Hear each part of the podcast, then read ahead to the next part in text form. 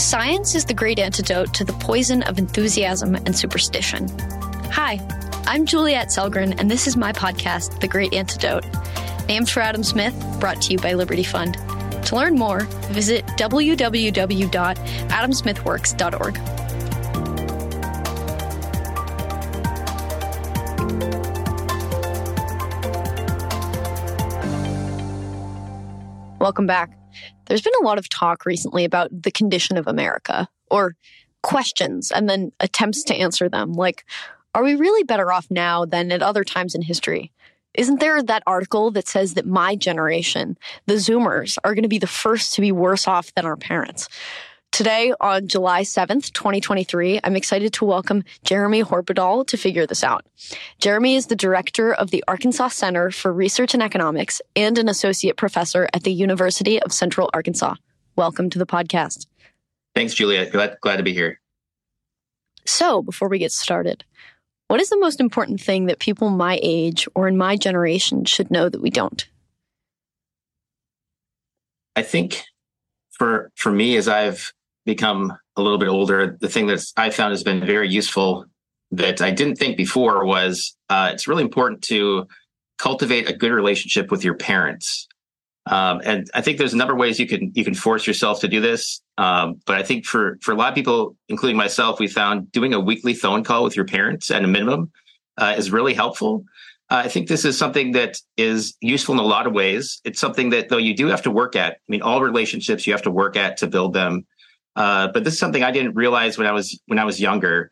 Uh, when I was in college, I didn't do that weekly phone call with my parents. Uh, this wasn't something I discovered until a little later in life. But I think you know exactly how you build that relationship with your parents will be up to you. But uh, I think it's really important to build that relationship because you will find as you become an adult that this is actually one of the most important relationships you have in your life, uh, both for understanding you know where you came from and and your background but also for helping you as you start to go through all the same uh, you know life moments as your parents did. So my one piece of advice to young people is call your parents once a week. I found that sunday night is a great night to do it. There's usually not any social events on your calendar. It's a great way to end one week and start the next week. Um, and it doesn't have to be you know a whole long thing. Just call them some nights it's five minutes some weeks it might be a half hour but cultivate that that relationship with your parents and i think you'll you will find as you get older that this is uh, an extremely valuable and rewarding thing to do for for both you and your parents this is great. And it's also such an original new piece of advice. I, I, love asking people this question, but this is kind of the first time in a while where I've been truly surprised, serendipitously surprised, if I'm using that word correctly. Also, start um, sa- start saving when you're young. There's another piece, right? But no, I'm sure you've heard yeah. that one before, but yeah. Uh, yep, we've done whole interviews on that one, but you know, I still struggle, so it's good to be reminded. Um, it's easy to spend when there are a lot of things you like in the yeah. world. Um, so let's jump in. You and AEI's Scott Winship recently wrote a report at the American Enterprise Institute called the cost of thriving has fallen, correcting and rejecting the American Compass Cost of Thriving Index. It's kind of a mouthful of a title, but it encapsulates a lot. Um, can you first place this paper in the current debate that's taking place on the right? And can you also tell us what the cost of thriving index is and what it measures? Yeah, absolutely. So, as you said, there's a lot to, to get into here, but um, the, the cost of thriving index is a measure that was produced by Oren Cass at uh, the American Compass think tank. Uh, it's an attempt to look at uh, how people are doing today compared to 1985. And you, as you said, looking back at the, I was looking back at the past. When do you start? Uh, why he started in 1985? Uh, I think that's just based on the data availability for what he wanted to look at. It's also kind of roughly one generation. Um, so we're kind of taking that as given. But he produced this index uh, from 1985 to 2022. And what his index, the kind of headline result of that is that uh, for five measures of things that people would want to buy, things like healthcare, education, transportation, food, um, that the cost of those goods, according to the the index that Oren Cass has produced, it is impossible for the median male worker to buy those today. Uh, in other words, uh, you would have to work 62 weeks in a year to buy them. And of course, as we all know, there are not 62 weeks in a year, there are only 52. Uh, and Oren Cass says that today it's impossible to, to buy these five goods at the median male salary. Um, but in 1985, you could buy them. In fact, it would have taken uh, about uh, 40, 40 weeks of work, four zero. So 40 weeks of work to buy these in 1985. And today, 62 weeks for the median male earner. Um, and meaning, of course, that is impossible today, and it's gone up quite substantially. Uh, you know, that's a 50% increase or so since 1985 in the cost of what he calls thriving. Um, so, uh, you know, this this index he puts out, you know, just to contextualize it, comes in among this debate about, you know, is this generation better off than the last one? Are wages keeping up with inflation? Are wages keeping up with other measures of price increases? And there have been lots of papers that have tried to look at this, lots of different ways of trying to measure it. Um, one of the big things that he does that's different from a lot of other papers is instead of using a standard inflation adjustment, which I'm sure you've talked about on the podcast before, uh, he says, let's not do that. Let's just look at the actual prices of the goods in 1985. Again, these are food, transportation, housing, healthcare, and education. Let's look at the actual cost of those in 1985, see how many work weeks it takes the median male to buy them. And then let's look at the actual price of them in 2022 and see how many weeks it takes to buy them. So then we don't need to do any inflation adjustment. Doesn't matter to use the CPI, to use the PCE, to use whatever else. It doesn't matter because we're looking at the number of weeks. I actually do like this approach in, a number of ways. I, I use this uh, time to buy things in a number of uh, other analyses that I've done. So I don't think that that part of it is necessarily wrong. Um, but I think there are a, a, lot of problems with it. As you mentioned in the mouthful of a title we have, uh, we think that there's a lot of corrections that need to be made.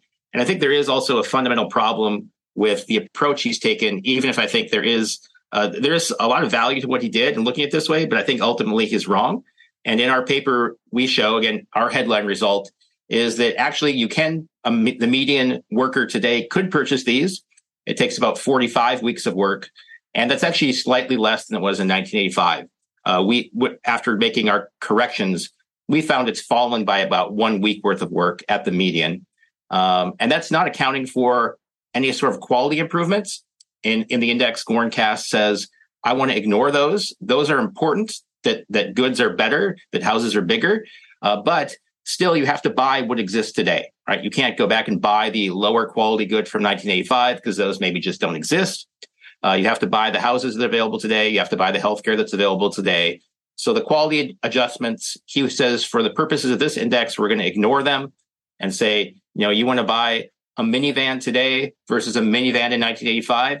Well, that minivan's a lot nicer today, but maybe if you can't afford it, that's not so great, right? Maybe you would like a a one that doesn't have all the fancy features that it has today. Uh, because if you if you really truly could not afford it, uh, if the median worker cannot afford it, that's really bad. That means for someone who's below the median, of course, it's even harder.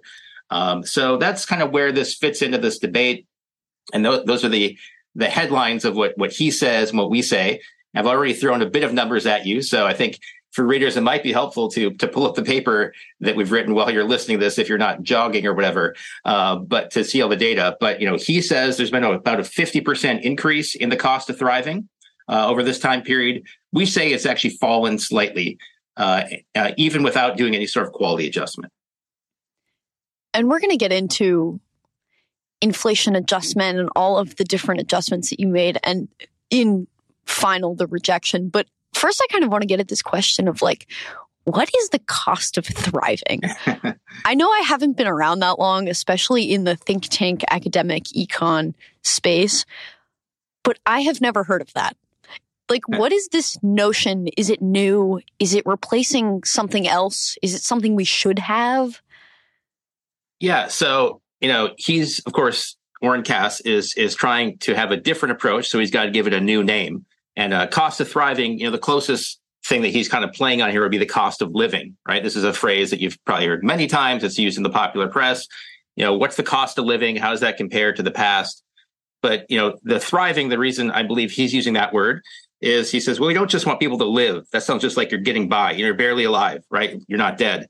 We want people to thrive. We want people to do well. And to thrive, he would say that first of all, you should be able to buy these five core basic things. Uh, and also, it shouldn't consume all of your income, right? Because you want some of your income to go to other things, the the pleasures of life, right? So, uh, for people to truly thrive, uh, we need to have uh, the you know be we need to be able to buy these things, uh, these these basic goods and services, um, and and then not spend all of our income doing that. Also, kind of built into this is uh, throughout his index, he just uses uh, median male earners. So that's going to eliminate the possibility of dual income households.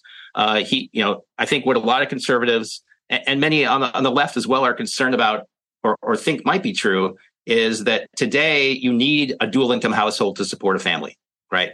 And you would say, and they might say, well, that's not really thriving if that's an, if that's necessary. I think most would say, well, that's great if a family wants to have a dual income uh, and, and you know then have more money to spend on lots of things.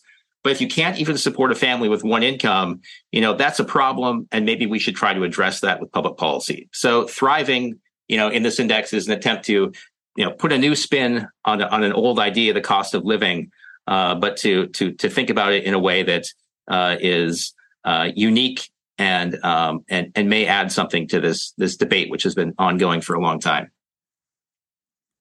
So, okay. So this is maybe a silly question. what do you refer to it as in passing? Is it the is it the Coti Coti? I call it Coti C O T I. Just that's Coti Coti, but um, I, I, guess I should. I think that's how he refers to it. Oren Cass, who created it. So so I just go with that. Uh, but or the uh, Cass index. Yeah, Cass index. um, but um, yeah, uh, we, we we debated. Is it uh, you know is it caught is it the COT index? Is the COTI? I mean, it's just, you know, all on paper, right? Like how do you pronounce someone's name if you're just reading it? But, you know, that's when, when I refer to it, you know, on audio, uh, COTI is how I call it. But, you know, whatever My you want. My biggest irrational fear is pronouncing things wrong, um, as I mentioned to you earlier. Okay. So I kind of want to look at this broader question that I'm starting to kind of understand learning a lot about economics and kind of dealing with the policy implications of the way the economy is doing and how people care about that and gauge that. But for people who aren't as like deep in the econ, why on earth are economists so obsessed with indices? Why are indexes indices? I don't know. I feel like indexes makes more sense to me, but I know that that's wrong. um, I don't know, like, why is it so important? Why is that the method? So, for for a lot of things, we're trying to you know measure things over very long periods of time, um, and and developing an index that tries to consistently measure something over time is something that economists spend a long time doing. Um, particularly for the 20th century, there's a book I forget the authors, uh, but they they wrote it a couple years ago, and they they titled it "The First Measured Century," and it was about kind of the economic history of the 20th century. Right? We have all this data. Right? People have been collecting data since we have you know as far back as we have writing. But you know, the 20th century is the first century when about lots of things, economic things, health things, education, we tried to measure things. But if you want to compare, you know, have things gotten better over time? How much better have they got? You need some sort of index to consistently measure something over time. Um, and you know what goes into that index, of course, as we're talking about this specific one here, you know what goes into that is going to, in some ways, drive your results. Which is why you want to, you know, carefully explain to people how you constructed it, and then other economists or other researchers can either, you know, accept or reject your index. Uh, but that is what we're, you know, trying to do. So the the most common one, which you know your listeners are probably very familiar with is GDP, gross domestic product. Uh, you know, officially, this is not. We don't start measuring this until the 1930s, uh, but economists have then constructed indexes which go back before that, right? So let they're saying, well, what if we were measuring this in not just 1929 but 1829? You know, can we develop an index which consistently measures this over time? And as with anything in, in academia, there are there are a few people that like specialize in this and dedicate their life to making that measure as good as possible. Um, then, you know, for the United States, there is kind of a consistent index for gross domestic product that goes back to 1790, an annual index that goes back to 1790. Uh, that we can then say, you know, roughly today, gross domestic product per person adjusted for inflation, because we got an inflation index that goes back to gross domestic product per person adjusted for inflation today is about 20 times higher than at the start of this country, right? 20 times, two zero, not 20%, 20 times greater. Uh, we can only say something like that if we have these indexes an index for gross domestic product, an index for uh, inflation adjustments, and of course, an index for population. But population, we actually have fairly good data going back to 1790. Um, so by developing these indexes, we hope we can say something about the past. And then as we zoom forward, though, to you know, last 40 years or so, we want to say then, okay, we can definitely say we're way better off than 1790, but are we better off than 1985? Uh, you know, we need some sort of index to measure that. If you use a standard measure like gross domestic product per capita adjusted for inflation, we're a lot better off. It's maybe double or so uh, what it was in 1985. Uh, if you look at something like even median family income, this hasn't doubled since 1985, but it's up about 30%. Uh, even if you look at median family income for families with just one earner, that is also up about 20% since 1985. Uh, so lots of measures suggest we're better off than 1985. How much better off? Well, depends on the index that you want to use. But uh, his index is is one of the kind of major ones that has come out saying that we're not better off. So we develop these indexes to try to understand the past, uh, but also to think about carefully. You know, public policy is public policy supporting this growth? Is it public policy hindering it? Does public policy not matter in some cases? Uh, that that's a, another thing we're trying to do with these indexes. And then we need, you know, an index to measure public policy. So we have measure indexes that measure things like economic freedom. There are several indexes which measure those things. Uh, because you know when we say policy, right? You've you've talked about public policy a lot in your podcast, but how do we quantify that, right? How do we compare that across time? How do we compare that across countries? We need some sort of consistent way to measure it, and that's what economists call an index. I like that. That I, you've made it make a lot more sense. well, good. I don't know why this is not more in the forefront of teaching about economics. Personally, maybe that's just my personal take. Um, you've kind of mentioned some of these stats about how we're doing compared to Kati, Koti, I still can't Kotai, do it. Yeah, um, um, but what are the other major indices we use, and how do they compare? Making mm-hmm. this comparison more clear, I guess. Yeah. So, I mean, the most common measure to use because it's readily available every year for every country is gross domestic product per capita. Uh, that has a lot of good features to it. Uh, it's also not the only one we want to use. First of all, it's an average. So, uh, as, as, you know, a median in some cases might be better, or at least you know some indication of of the distribution. Right, an average can be pulled up by outliers, can also be pulled down by outliers, but it's more likely to be pulled up. Um, so various measures of median earnings. So we have median hourly wages. We have median weekly wages. That's the one that's used in, in Kotai, median weekly wages. Uh, we have median household income, median family income. And we might, might start to say, well, what's the difference between a household and a family, right? Uh, we can get into that a little bit, but the, the basic difference is that a family is a group of people living together that are related, and a household is a group of people living together, whether they're related or not uh, including a household could be just one person. A family, in the way it's defined by the Census Bureau, cannot just be one person. Uh, so we have these kind of different measures which sound the same in, in casual conversation. You might, you know, interchangeably refer to, uh, you know, families and households or, you know, wages and income. But there are lots of different ways we try to get at this. Uh, if you go back to 1985 and you use most of the standard measures of inflation, uh, all these measures are higher than they were in 1985. Uh, some show more growth than others, but um, it's hard to find an index uh, up until this one came out that suggested that families are worse off, especially as he says, being you know 56% worse off than uh, 1985. That's a that's a big number. Especially because we have Netflix nowadays. I'm sorry, that's yeah a big deal for me. Right? Um, no, no. But what, what he would say though, Oren Cass, I, I think I don't want to put words in his mouth, but I think what he would say is that well, Yes, but now families feel like they need to buy Netflix, right?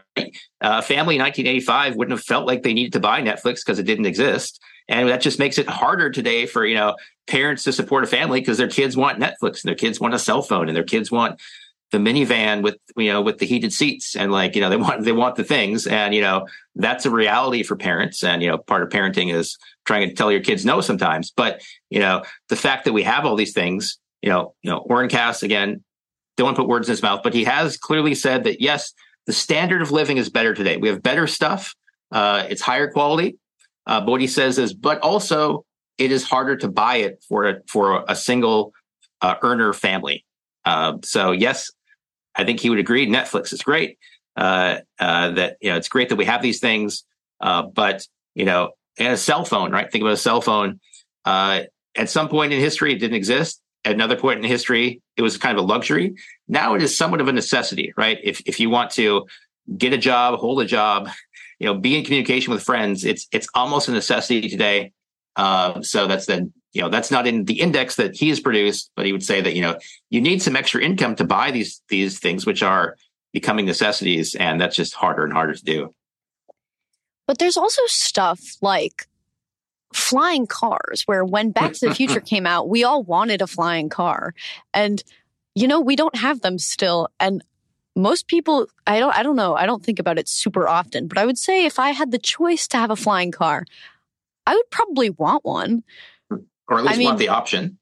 right? Yeah. And so I don't know. It just seems almost like a little bit of a superfluous argument where it's like, well, I, I want it because now I can have it. Well, hypothetically, if it existed, you wanted it when it didn't. I, I don't know. I don't know if that makes sense. Um, no, but, that does make sense. And you know, and you know, flying cars and cell phones are not in his index, but you know, I think he would say that you know, for the the best, you know, whatever the the best technology is today, people feel like they need it. And in many cases, you can't go buy the old one, right? Um, so you can't you can't go buy, you know.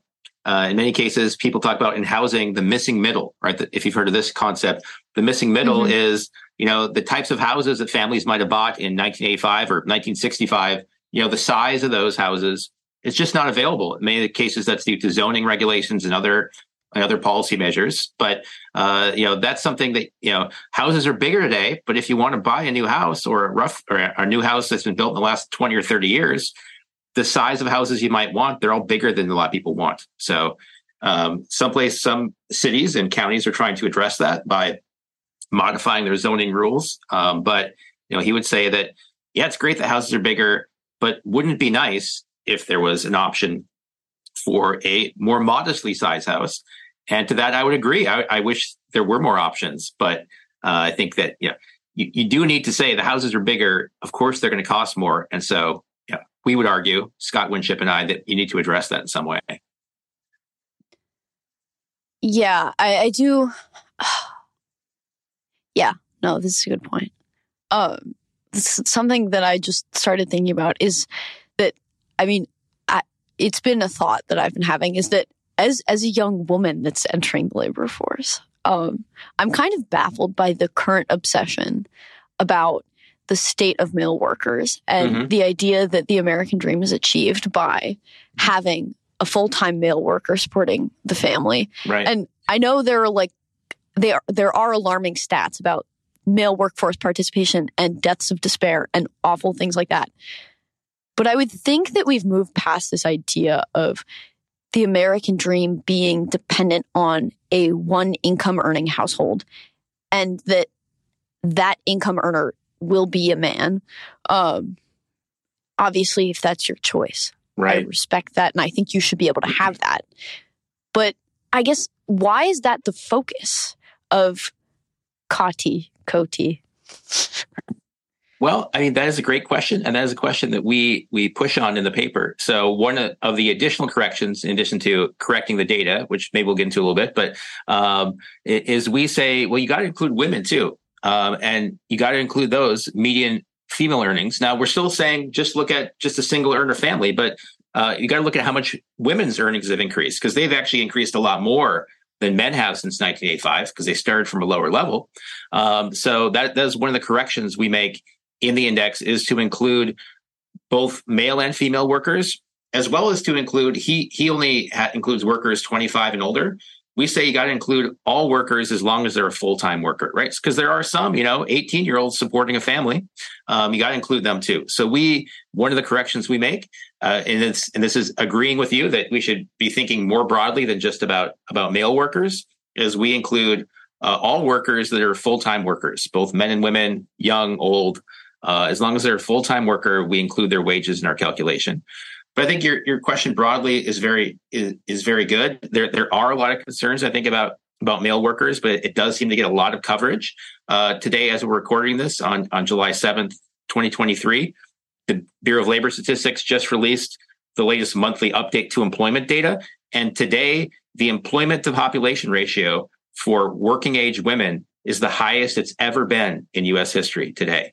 Of course, it's been increasing throughout the 20th century, but it kind of leveled off uh, about 20 years ago. But lately, it's been increasing again. And so it's the highest it's ever been. We have more working age women, that's 25 to 54, more working than ever before. Now, for men, it has fallen since uh, 1985, or you know, it's been falling actually for longer than that. Um, and so for men, it's it's not at a historic high. Uh, and I think there is there are reasons to be concerned about that. But I think that a lot of what's happened is that women have now, thanks to both social and political changes, have been able to work full time and earn a good living and work in the same types of jobs that, that men traditionally used to hold. And so that means that some families choose to have the woman be the only worker. Uh, some families, you know, choose to have the man go back to college, right? So they won't be in the labor force for a period of time. So the decline of the American male worker is, you know, something which gets a lot of press. Uh, it's been studied a lot, and I think there are a lot of concerns. You mentioned deaths of despair, right? That that primarily hits men of working age. Um, so there are a lot of concerns, but but I do agree with you that you know we got to consider women in this picture, uh, especially since there are a lot of you know women supporting families either as single mothers or as you know married couples where only the woman is working and uh, we need to include that in the analysis and we try to include that uh, by by broadening the set of workers that we look at so this is one of the things that you and winship take into account um, what what else um, is kind of inaccurate or outdated or wrong about the way that COTI works. You mentioned the ignorance of inflation adjustments. Could you kind of explain that in a little bit more depth, possibly in a way that listeners who aren't versed in the absolutely fascinating measurement debate will understand. yeah, no, absolutely. Yeah. So, I mean, there are some like technical things we do, but let me let me give you a few examples that we think are, are just clear errors that need to be corrected. So number one is healthcare costs. So yes, healthcare costs have increased a lot since 1985. I think we all know this. We also know that healthcare is a lot better. Uh, a lot of the uh, procedures that were available and that are available today, a lot of the drugs available today just didn't exist in 1985.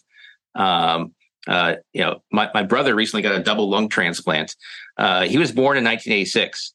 Uh, uh, that procedure was developed in 1986. The first successful double lung transplant was the year he was born. If he'd been born a generation before, that procedure was just not available. So, um, you know, healthcare is a lot better and more expensive. Okay, so but how do we measure it, right? Because you got to buy it. You got to you can't buy the healthcare of 1985. You got to buy the healthcare of today. Uh, one of the er- major errors we think that he makes, Oren Cass, in his report, is he includes the full cost of healthcare, including the part that your employer pays. Right. So for most people, the way you get your health insurance is you get through your employer, you pay a part of it, and your employer pays a part of it. He's subtracting both of those from your wages. But the part your employer pays, it doesn't come out of your wages. It may affect your wages, right? If your employer is paying you healthcare, they may not pay you as high wages as if they weren't giving it to you. I think there's strong evidence of that. But we shouldn't additionally subtract it from the wages, right? Uh, this is not something that when you get your paycheck every week, they don't subtract the part that they pay, right? That's that's already baked into your wage. So we say that he's kind of essentially because for most people, kind of it's a 50-50 split for your employer, roughly. Um, he's kind of essentially doubling the cost of healthcare, right? Uh, and and that means not only does it look higher and more expensive today uh, uh, in his calculation, but that means he's dramatically overstating how much it has increased over time.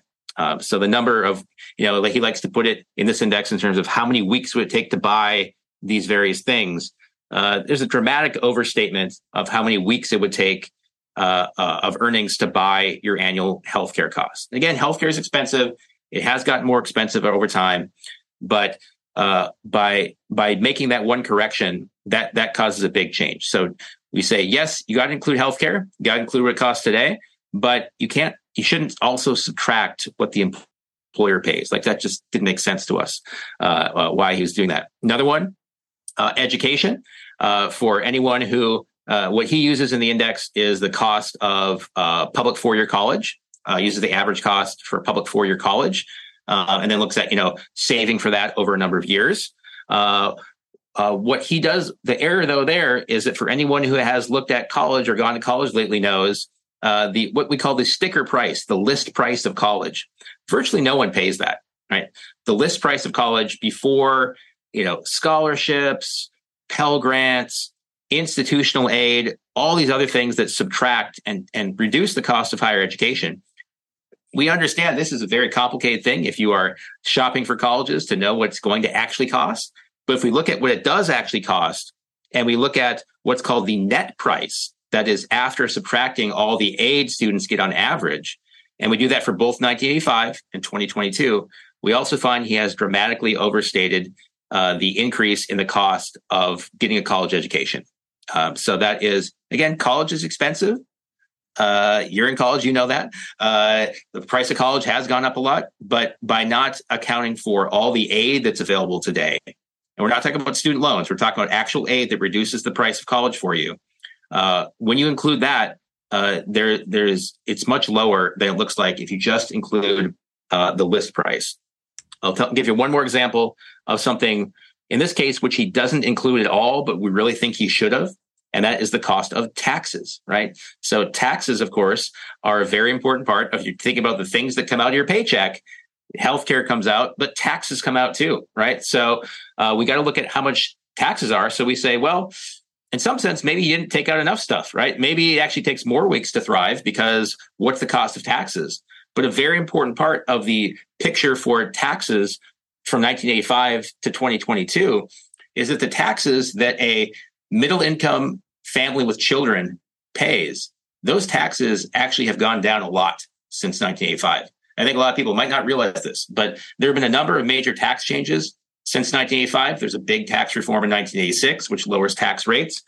But the biggest thing actually driving this all is there's something today called the child tax credit, which if you don't have kids or you don't study this, you probably have never heard of. Uh, but uh, if you do have kids, you very much know about this. This is a $2,000 per year credit uh, that families with children get.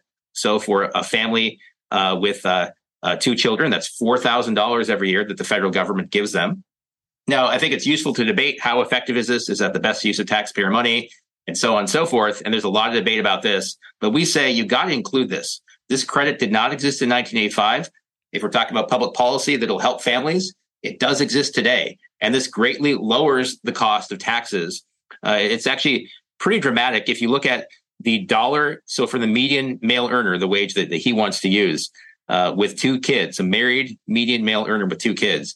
In 1985, they paid $3,700 in taxes. In 2022, they paid the exact, almost the exact same amount, $3,700. They might say, oh, well, that's the same. But no, as a percent of their income, that's way lower. I haven't adjusted that number for anything. It's $3,700 in both years, federal taxes, including payroll taxes and federal income taxes.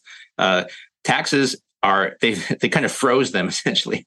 I didn't really do that, but it ended up working out that way that that that they did that. So Cass doesn't include this at all in his index. It's a big change. That tax, that thirty seven hundred dollars was a lot of money to someone in nineteen eighty five.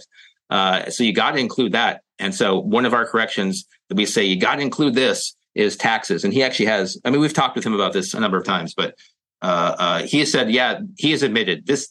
I, I made an error there in our next version of the index we will include a tax calculation. So this is how you know this academic conversation uh, can hopefully make these indexes better uh, as people put them out to the world and get feedback and uh, and hopefully make the next version better. That's awesome. Um, another problem though with the original Kati, I'm going with it now, hmm. is that um, there was cherry picking of items that have become more expensive over time. So, can you give us some examples of where that's the case. Yeah, absolutely. So, um, again, the items are food, transportation, housing, healthcare, and education. If you look at there are lots of nice charts you can find online in this. If you look at what categories of prices since, you know, 1980 or 2000 have gone up, the big ones are things like housing, healthcare, and education. These things have gone up a lot, and people know it and people feel it. Uh, food and transportation haven't gone up as much, but those are a smaller part of, of the index today that he's produced uh, than than the other items.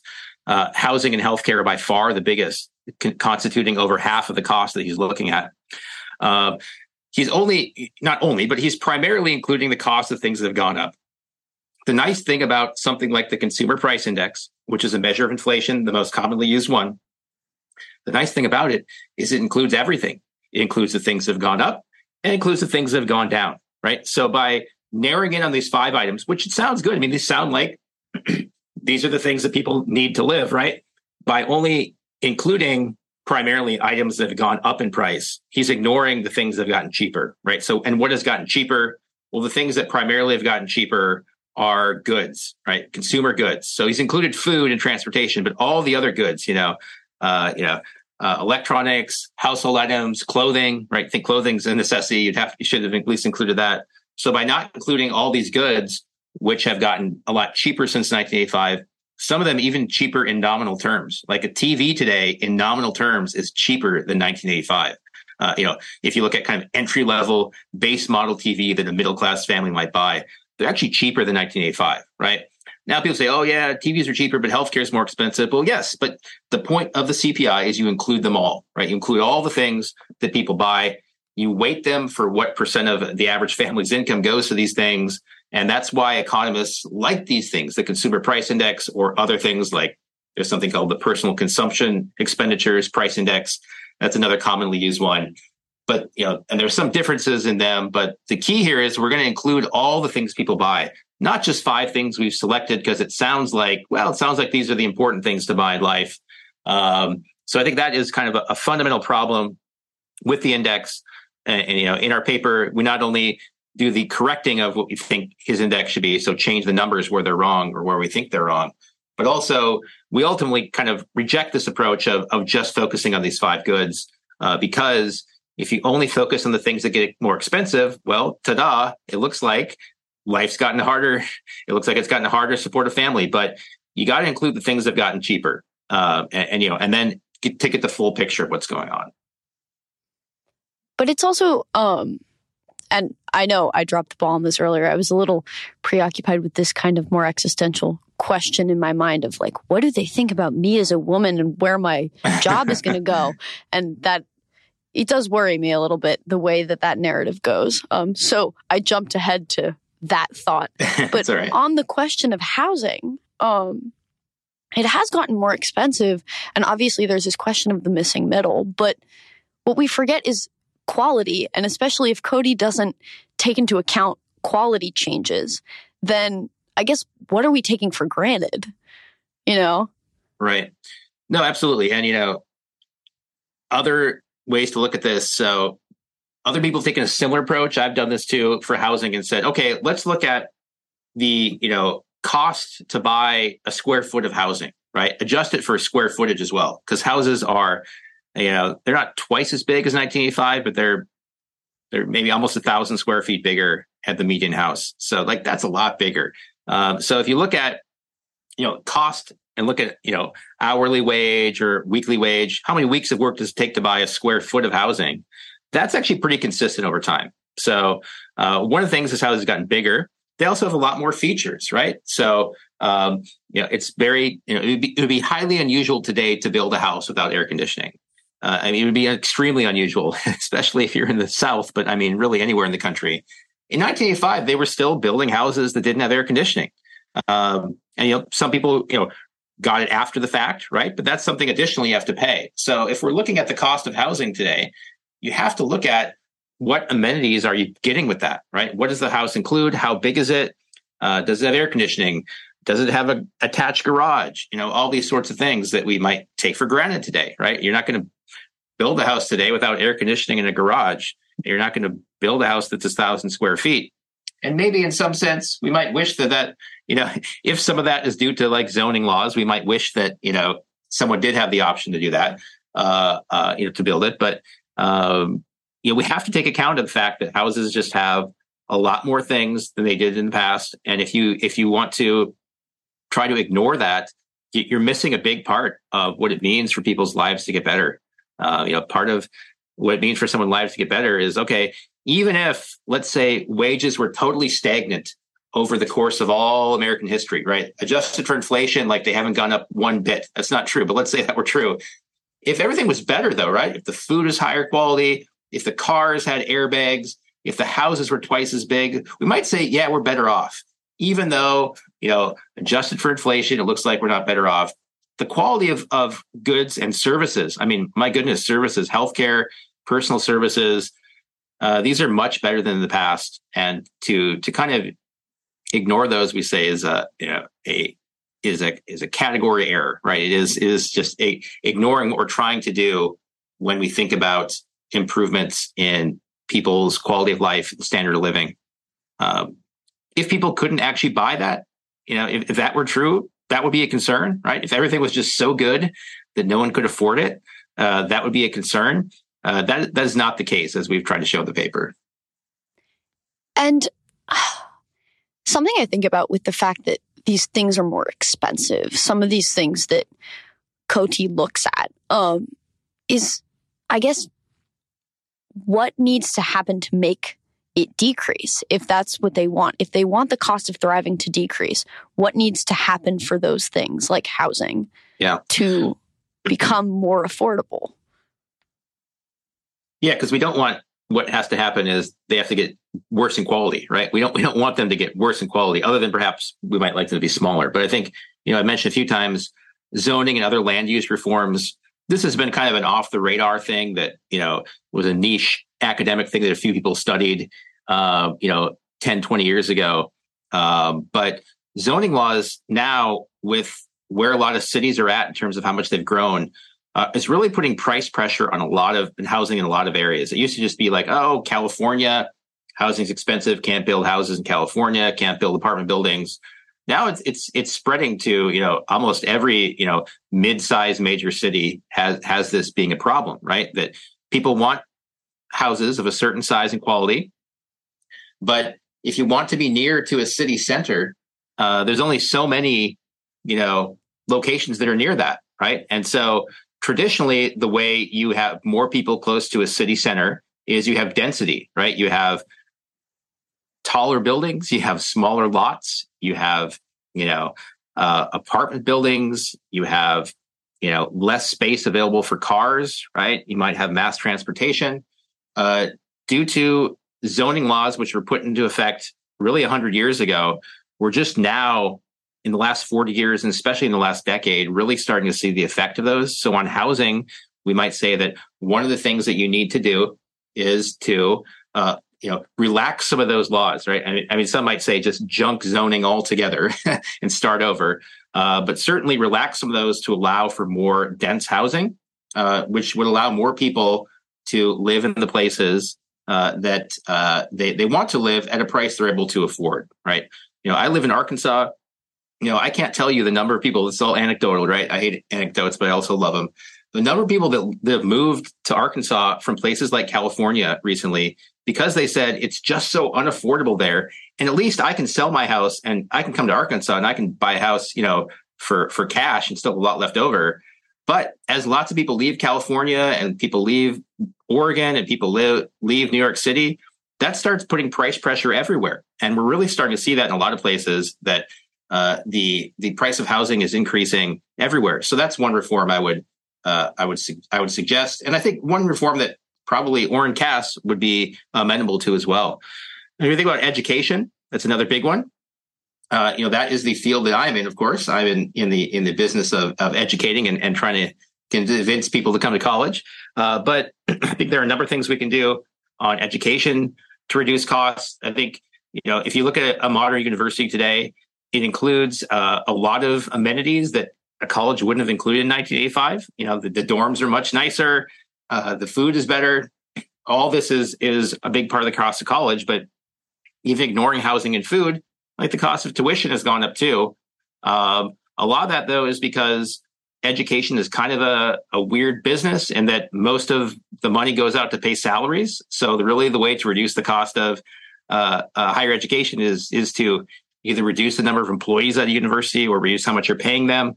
Uh, this is a challenge, but I think it's something that a lot of universities are starting to look at uh, because uh, I don't know if you've talked about this before in the podcast, talking about education policy, but over the next 15 years, there's going to be a huge shrinking in the number of 18 uh, year olds in the country. Uh, that's just due to the fact that there were fewer people born, you know, 18 years ago. Uh, so every college in the country is, is thinking about this. You know, do we have too many employees? Did we build too many dorms? You know, when when student populations were high. So I don't know if there's a public policy fix to education, but I think a lot of universities are now seriously looking at at this. You know, how can we reduce our costs, and how can we then pass that on to students? Uh, because it is a competitive industry, there are almost 4,000 colleges and universities in the U.S. And uh, you can you can pick and choose wherever you want to go. So it's pretty competitive, and I think hopefully we'll see that level off. Uh, you know, healthcare is a big one. How do we get healthcare costs down? It, it's a great question. Again, in some sense, we don't we don't want to because uh, we do want um, we do want all the modern drugs and we do want all the modern procedures. Uh, but again, for for healthcare, just like education, a lot of the cost is in uh, salaries that you're paying people, and a lot of those. Uh, I'm going to have physicians bang on my door after I say this again. I always, whenever I say this, mm-hmm. but physicians are just paid way too much in this country. If you look at our peer nations, uh, even high income ones with with with expensive healthcare, they just pay doctors a lot less. And and the doctors will say, but it's so expensive to go to medical school, and you need this money to pay off your medical school debt. Uh, all that is due to, much like housing, it's due to supply restrictions. So there's restrictions on the number of people that can get residency slots that are set essentially by public policy. There are restrictions on building new medical schools. Um, there's lots of things that are that are constraining the supply of doctors, much like there are things constraining the supply of housing. And so, loosening some of those restrictions to get not only more doctors but more you know nurses, more you know medical technicians. Uh, you know, again, we don't want to. We're not going to cut doctors' wages by fifty percent overnight, but if we can slow the growth of those wages over time.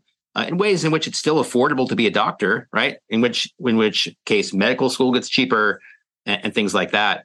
Uh, you know, focusing on how do we reduce the salaries, and to the extent it is, you know, Congress that is setting the number of residency slots. You know, in, in a sense, they are. Uh, you have to do it, and Congress funds them. Uh, that's something uh, you know. I think would be if you haven't done it yet, talk to someone who's an expert on that. Uh, I think that's a, that's a huge thing because it's such a huge part of what people spend money on, and it's such a huge part of what the government spends money on. Uh, healthcare is that you know reducing those costs. The real big thing you have to do is is uh, from what I've looked at in the data is you just have to slow down the growth of salaries in healthcare. Hmm.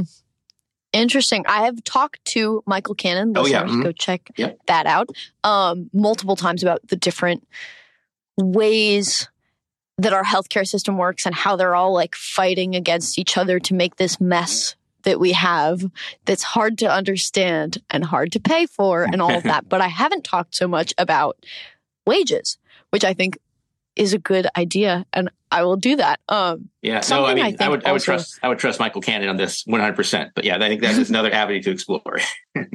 um, I think something else, and this might apply to healthcare, um, but it definitely applies to education, is a lot of salaries in higher ed actually aren't even going to professors so much as they're going to administrators. I think at Yale, they have like six to one administrators to students, or like some, or maybe it's the other way around. I don't know. There's like an absurd amount of administrators that I can guarantee you probably don't need. Yeah. Um, and so I'm sure we probably see that sort of stuff everywhere. And so figuring out how to deal with this like private administrative bloat, especially if the number of students, consumers drops. Yeah. Um, that would be key. No, absolutely. Um, and I think, you know, to the extent some of those administrators are there to comply with, say, federal laws, you know, that's something where public policy could address it. You know, do we really need them, uh, all these administrators to comply with all these federal laws?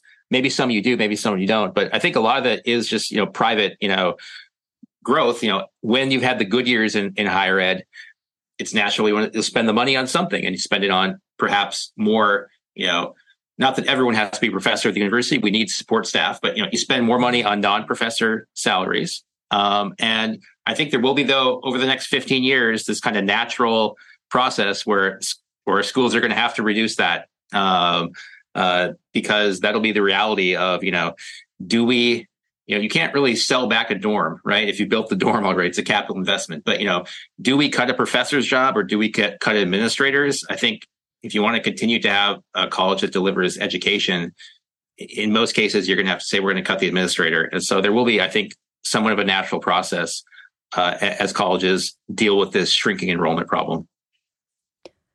So, not to bring it back to this women thing, but to totally do that because not only does it really concern me and my future, but also, I mean, I, I don't know the exact percentage, but like 50% of the population, I feel like I can safely say around. a little more, um, I think. Yeah, a little more.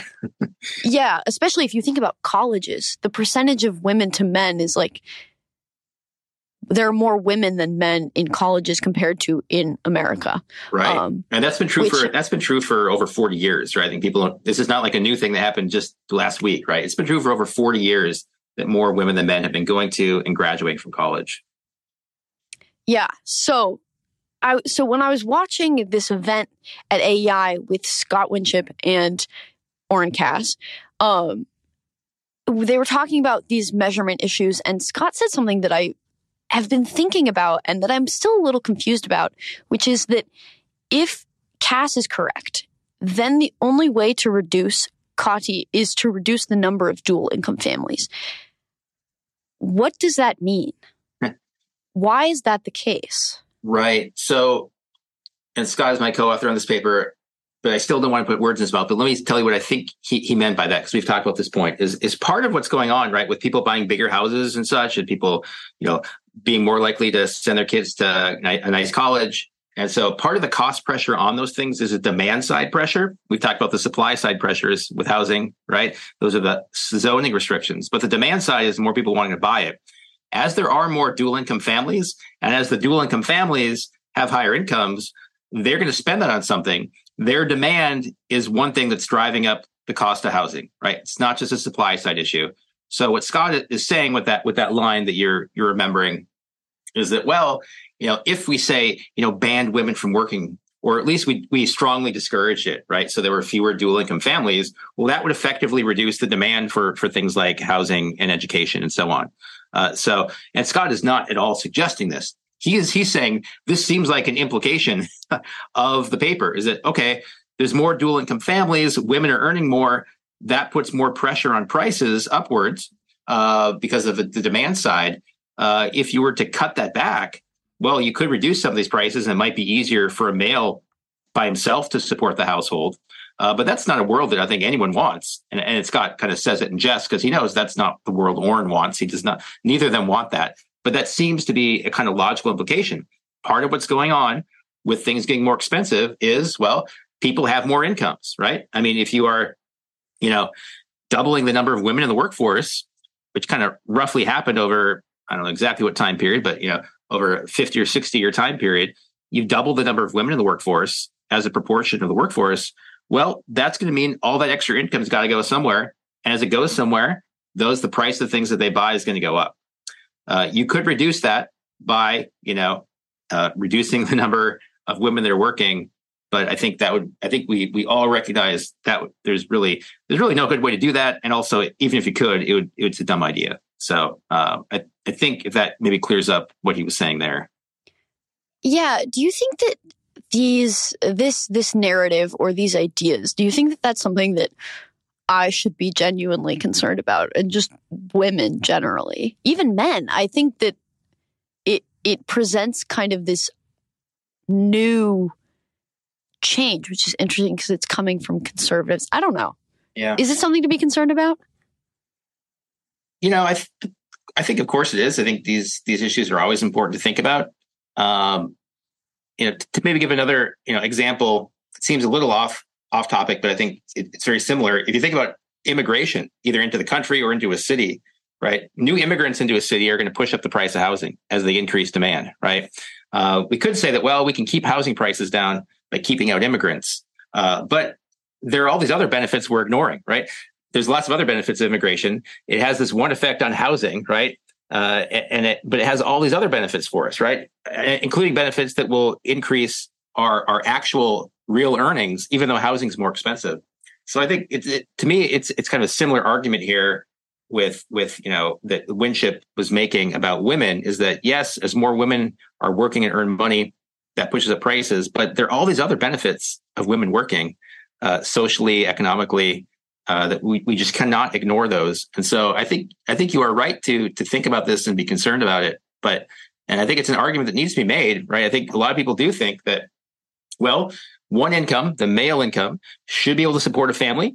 If a family wants to have a, a woman working, that's great, and she should be totally socially and legally allowed to do that. But that should all be like extra income, right? That we'll like spend on fun things, right? And I think that some people think that that's how a family's income dynamic should work. But um, I mean, I I don't personally think that that's the way you should think about it. I think that you know, first of all, working is about much more than just earning an income. It's uh, it's the work itself is in many ways fulfilling. Not for everyone, every hour of every day at your job, it's not always fulfilling. But uh, I think in, in large part, people gravitate towards jobs that they find to be fulfilling. Not everyone, especially people from uh, lower income and other ways disadvantaged backgrounds, might work jobs that they actually hate their whole life. But many of us, increasingly in the world today, are are working at jobs that that are beneficial for us and for our families in ways beyond just the the economic part of it. Um, so I think you know, but I think you are right to to think about how the, these things interact with the the gender dynamics of of family income too. And I do think you point out a funny irony that that it's it's it's often the left and the right more than well i guess that's like a lot of the percentage of people but um that talk about how work should be dignified and you should find purpose in your work and yet there's this where work is not being treated as that but instead a way to pay for life. Right. Um, i think that's an interesting tension that this brings up. Yeah. And also, I'm not all that worried because here you and Scott Winship are correcting the record and fighting for economic flourishing. Um, thank you so much for taking the time to be on the podcast and for sharing your wisdom. Um, I have one last question for you. What is one thing that you believed at one time in your life that you later changed your position on and why? So I used to think in my, my younger days of being interested in politics and economics, I used to think that you could convince people that you're right just based on some sort of kind of intellectual argument. So, for example, you know, you could convince people to say become a libertarian just by convincing them that you know, you know, taxation is theft. You know, it's basically the same thing as theft. So, you know, uh, we should that are, therefore it's immoral because we agree that theft is immoral and therefore we should have much lower taxes and that you could like convince people of this through an argument like that.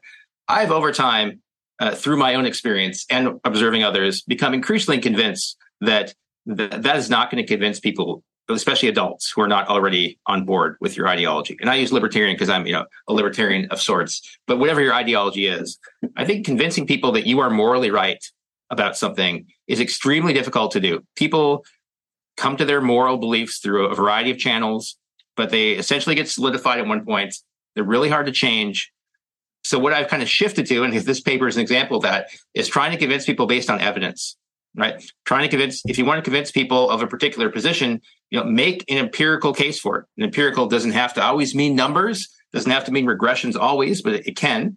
Uh, but you know, trying to convince people of that you know, not challenging. I think this is why it's so hard, right? If you tell someone that their moral understanding of the world about, you know, their moral understanding of how humans should interact, of what government should do, if you tell them that's wrong, they just have like, a, like a reaction to it where they're just going to shut down, right?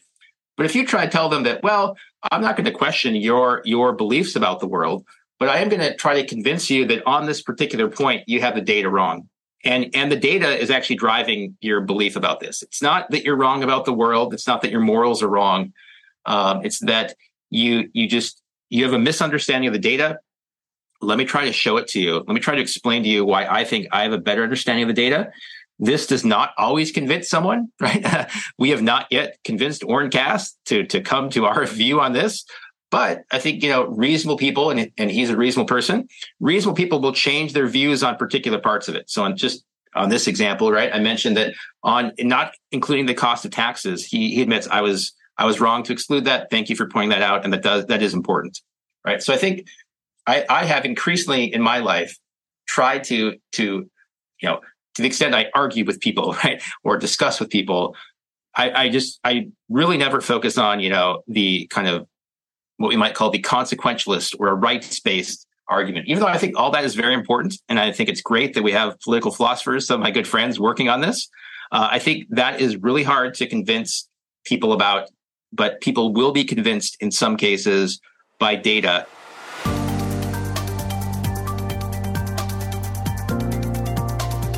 Once again, I'd like to thank my guests for their time and insight. I'd also like to thank you for listening to the Great Antidote podcast. It means a lot. The Great Antidote is sound engineered by Rich Goyette. If you have any questions, any guests, or topic recommendations, please feel free to reach out to me at greatantidote at libertyfund.org. Thank you.